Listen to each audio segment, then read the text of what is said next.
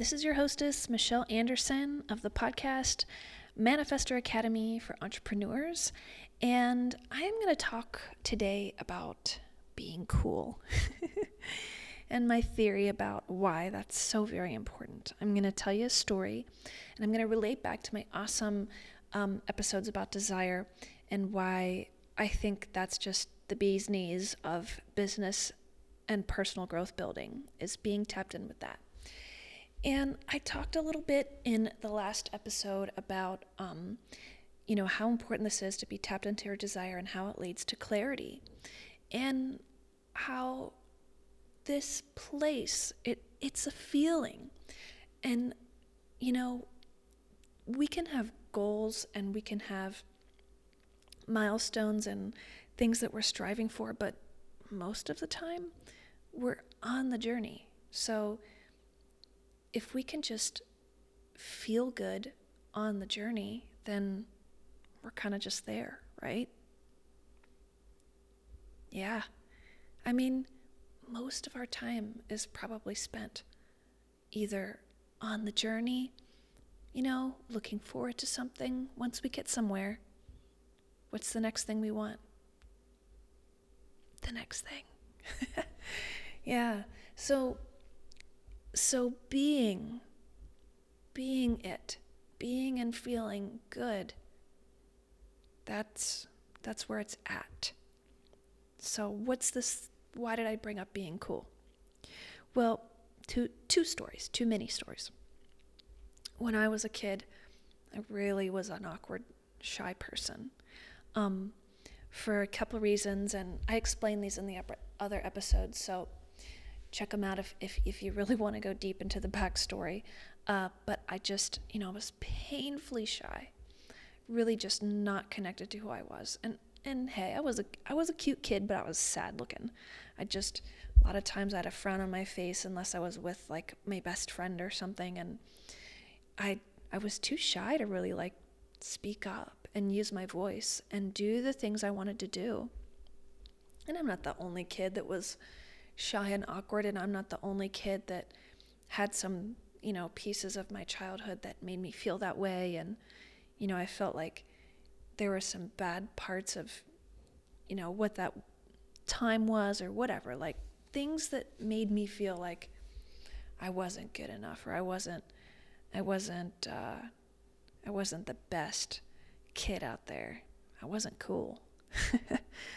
I saw myself as, since I was shy and wasn't able to speak up, I saw myself as like not not one of the popular kids and I wasn't. I you know I had a, a quieter group of friends. I had some good friends. But to be cool you know that that was something I looked up to and something that as a cultural value when I grew up in the 80s in Virginia as where I went to elementary school. And then I moved a couple times, and you know, in the school years, grade school years, being cool is important, right? Well, I remember wanting to be cool. and it just seemed out of reach, but I was going to try anyway. And I liked Barbies. So I decided that I wanted to get the Barbie and the Rockers perm. Her perm was cool. And she, I was kind of a tomboy, and uh, I liked a lot of things. I liked, I liked pretty dresses, but it was also fun to be a tomboy. And my best friend was a tomboy, and since I didn't, I wasn't tapped into my own identity, I copycatted her. And so she was a tomboy.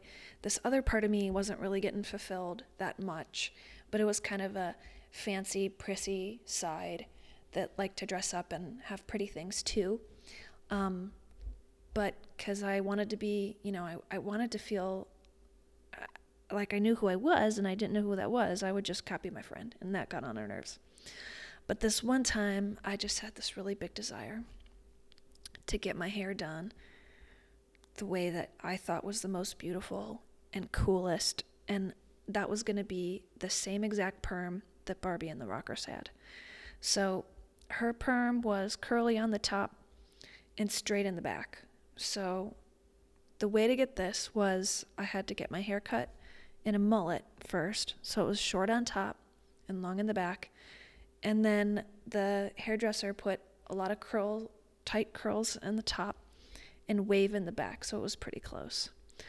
So it kind of looked like, didn't look like Barbie and the Rockers because she had blonde hair and I had brown hair. And she was an adult um, pretend toy and I was a kid. So I kind of looked like a flopsy mopsy poodle with curly hair and floppy ears. and this thing I thought was going to make me look so cool went really wrong. And I think, you know, for in a big way, it's because I didn't, I wasn't connected to who I was. And I, you know, when you're a kid, how much style do you have? But some kids had some style. I just didn't know how to do that. So this was, you know, the thing I thought was going to make me feel cool kind of made me feel even worse. And my mom loved it. I think she told me it was cute. And so secretly, I kind of liked it because I thought, well, maybe it's my connection to Barbie and the Rockers, but I don't know. This is a big fail, a really big fail. Um, anyways, so being cool was like something I just felt really far away from as a young person. And I kind of saw it saw it as this other thing. And I did aspire when I grew up to have money and uh, you know be able to have things, but really to be able to have things in order to be cool. Honestly, I wanted to have that feeling. I wanted to feel cool. So, what is it to feel cool? Let me tell you this other mini story first, okay? So, I was dating this really nice man, and he was from, he's from India. And I haven't been to India, but from my understanding, this is a place where there's so many people, right?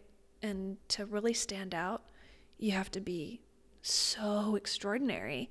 And it seemed to me that, like some of the Indian people that I was meeting, is that that's a really high value in this culture to get a lot of education for those who are able to take that path. So this person was like tippity top of their class at the tippity top school in this country with so many people. And um, I started to see these themes and some of the Indian people that I had met here. It's like, gosh, it's like their their values on you know striving and, and being the best like there's some really really you know intelligent people that have come over here that are that are like impressive in their in their academic like list of all the things they've accomplished and everything and i thought i bet i bet this is like a big value for them.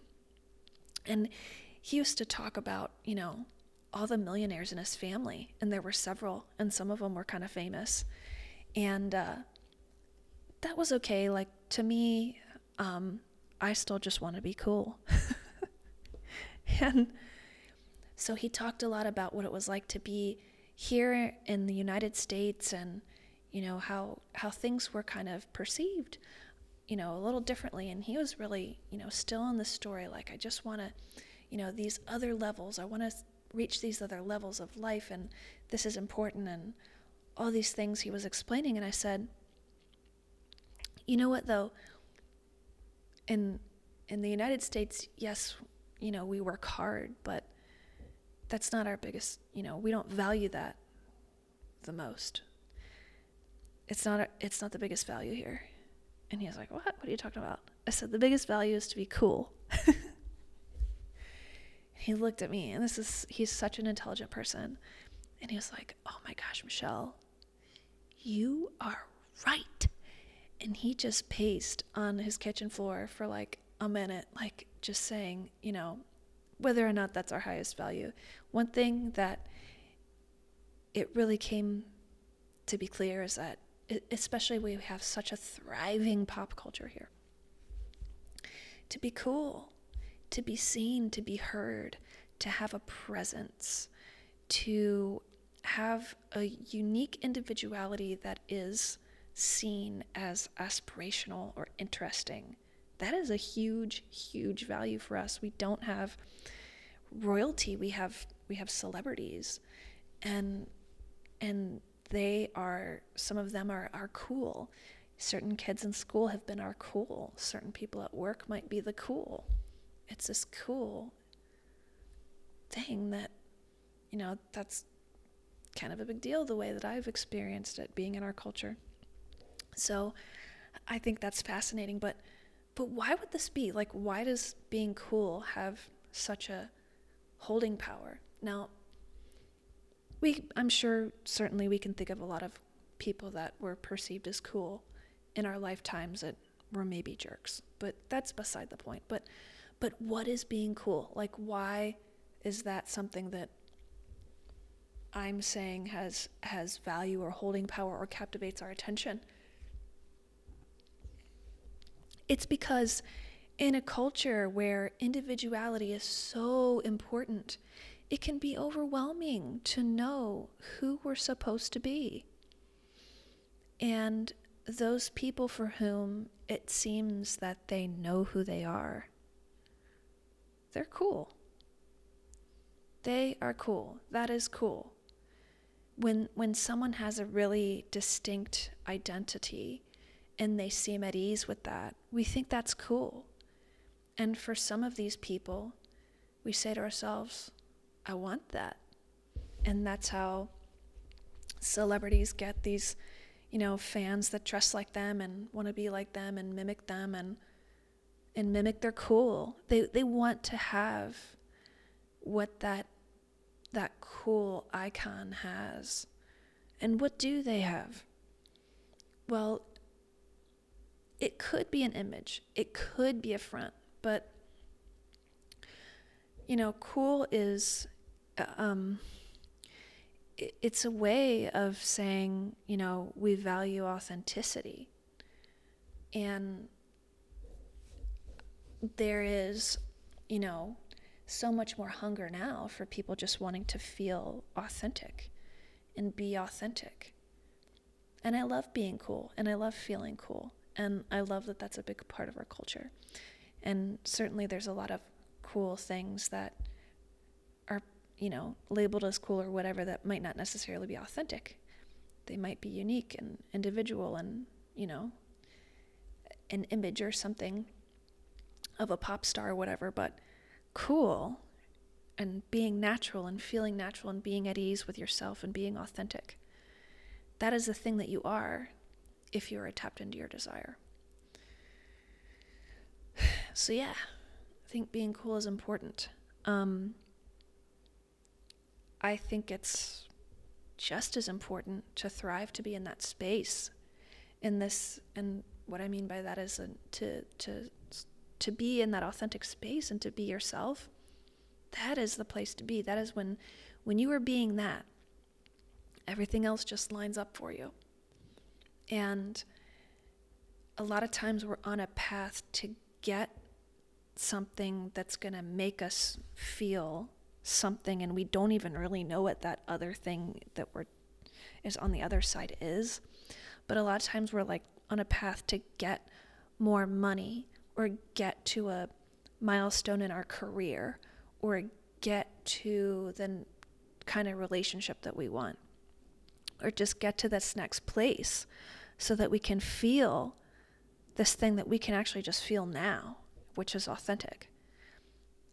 Uh, and when you just start feeling that now, either that milestone or that journey is going to come easier, or you're going to just enjoy the ride so much that you're you're going to flow more. You're going to be more in tune with where you're going. You're going to have clarity. You're just going to you're going to open up. You're going to be more at ease with the fact that you're not there yet, but it's coming. And when you start feeling who you are right now, and you always are who you are, it's just that we get messages in front of us that take us away from that. And take us on these other paths. Um, and and it actually kind of manifests into like an addiction, um, like an addictive pattern, and, and it's explained really well in the Joe Dispenza book, uh, Becoming Supernatural, how when you get into living um, out of habits and patterns and behaviors that aren't really authentic to yourself, they just kind of form this this these patterns and behaviors in your life that you keep repeating. And they can be really hard patterns to break, but they're breakable. And your brain just only knows those certain things to do. So you might have a, had a goal, like say you want to leave your job and start a business, and you've had this goal for a long, long time. And you're like, gosh, I'll do it when, I'll do it when, I'll do it when. And there's like a milestone in your mind, like, I'll do it when I get there. I'll do it when I have enough money saved up. I'll do it when, I'll do it when. But you can't ever really break that cycle unless you do something really different. Or unless you really tap into your desire and your being and start transcending that cyclical thought pattern and just tapping into the the greater mind, the the greater possibility that's here for you. Um, all possibilities exist, and when we rely on the world that we're seeing right now to tell us what's possible, then we kind of tell ourselves that those possibilities don't exist. So, you know, to to get to this authentic place, if you're not already, number one, you get clear on your desire, and you get clear on your desire by removing the things that are in the way that just aren't working. So, if you have no clue what is going to make you feel cool, you just have to start by getting the crap out of your life. And it might be a, a crappy job it might just be that you have to leave your job. Now, I don't advocate not having any income if you are absolutely not sure what's going to happen next. So, that is, you know, you don't want to put yourself into where you're being a victim and have to live with somebody or something like that. But, um, you know, your attitude can change about being there. You know, just knowing that there's possibilities out there for you could be a way to shift up and out of a place that's not authentic to you right now. And I know a lot of people are scared about leaving one thing and going to the next. Um, I actually had three part time jobs when I started freelancing and started my first business. And I had dwindled it down to one job and then I, or two jobs, and then finally to one job. And then I was freelancing. And then finally, I thought, well, I have enough clients for three months. So I left the first one, the la- very last one. So that was kind of a safe enough way of stepping stones to just get out to my own. And my expenses were really low.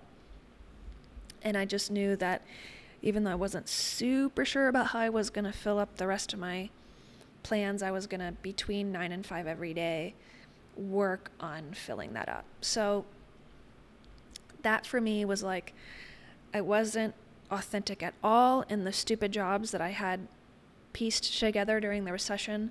I knew that, you know, being in my business was way more authentic and it wasn't like the perfect answer, but I jumped over into it and then um, made it work. So that's just an example. Um, and and how what you desire and and who you're being and what's authentic to you is going to change and that's great. That's that's natural. So the other piece is the longer you keep yourself from what this authentic place is for you the harder it is to going to be to get to it and to reconnect with it. It's not impossible but it's just going to be harder the longer you wait. And um, it could be painful. It could feel impossible it could feel like moving a like not just one mountain but like a mountain range. I know people whose stories are stacked up with so many excuses that they're just a pile of excuses now. And you know being authentic is just probably never going to happen and it's sad. But it doesn't mean that it can't. It always can no matter where you are. It's never too late to start. It's painful not to be there. Um, the best thing you can do is take steps toward it. So that is why I'm making um, the worksheets that I'm making and I'm putting them on line. I'm still just waiting for them to come back hot off the press from my graphic designer. I'm really excited about that, but I'm putting together these worksheets that are like about tapping into your desire and getting that cool factor, like making it easy, getting out of overwhelm, getting where you want to get, um, getting everything.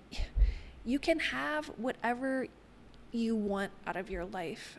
And let me tell you this when you finally get it, if you haven't had it yet, or your whole life, or you've been living a really different way, it's gonna feel weird.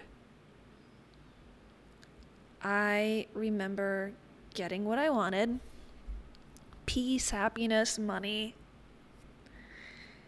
And it felt really weird and it felt really uncomfortable. I was like, whoa, where's the drama? Because I was so used to having drama. And I tried to bring drama back in by dating um, an addict, someone who was going to definitely bring distraction and chaos to my life. And uh, what are other ways that I tried to bring drama into my life? Just silly little ways like not calendaring or just, you know, letting letting my overwhelm kind of take over, but watch yourself when you start to get the things you want. How are you going to sabotage? Um yeah. I mean, once you're addicted to a pattern that doesn't work and you start to change it, I mean, it's an addiction. Like your brain just wants to work in these ways that it has always worked. So when you start to give it peace and love and nourishment and take all the crapola out of your life and give yourself this open space that's all about you and all about what you want, it can feel really vulnerable and really raw. And it can kind of feel boring. But I promise you, if you can have the strength and vulnerability to sit in that space and allow it to open up and to become your new normal, the feeling of being there and just being like takes you straight out of this victim mode of reacting to all the circumstances into your life to this gorgeous, empowered mode of just being you. And the reason it feels so weird is that if you've been fighting all your life to get somewhere, you're not fighting anymore because you're there. It feels so amazing to feel this feeling and i've tried to tell my friends about it but it's not really something you can describe. If you arrive there you'll you'll know. Um, just the relief and the lack of pain i feel is worth everything. It's everything. So i'm on a mission to help other people have access to their own selves and that's why this podcast exists. If you like it subscribe wherever you're listening. Um, leave a review. It's a new podcast, so I would love it if you left a review. Um, even if you don't like it, if there's something you don't like about it and you think it could be better, I don't care. Let me know. Um, you can follow the message on the Instagram handle, Michelle and Anderson. It's S E N at the end. So Michelle and Anderson is where I hang out on Instagram. There's more to see there. Um, I'm glad you came. Thank you.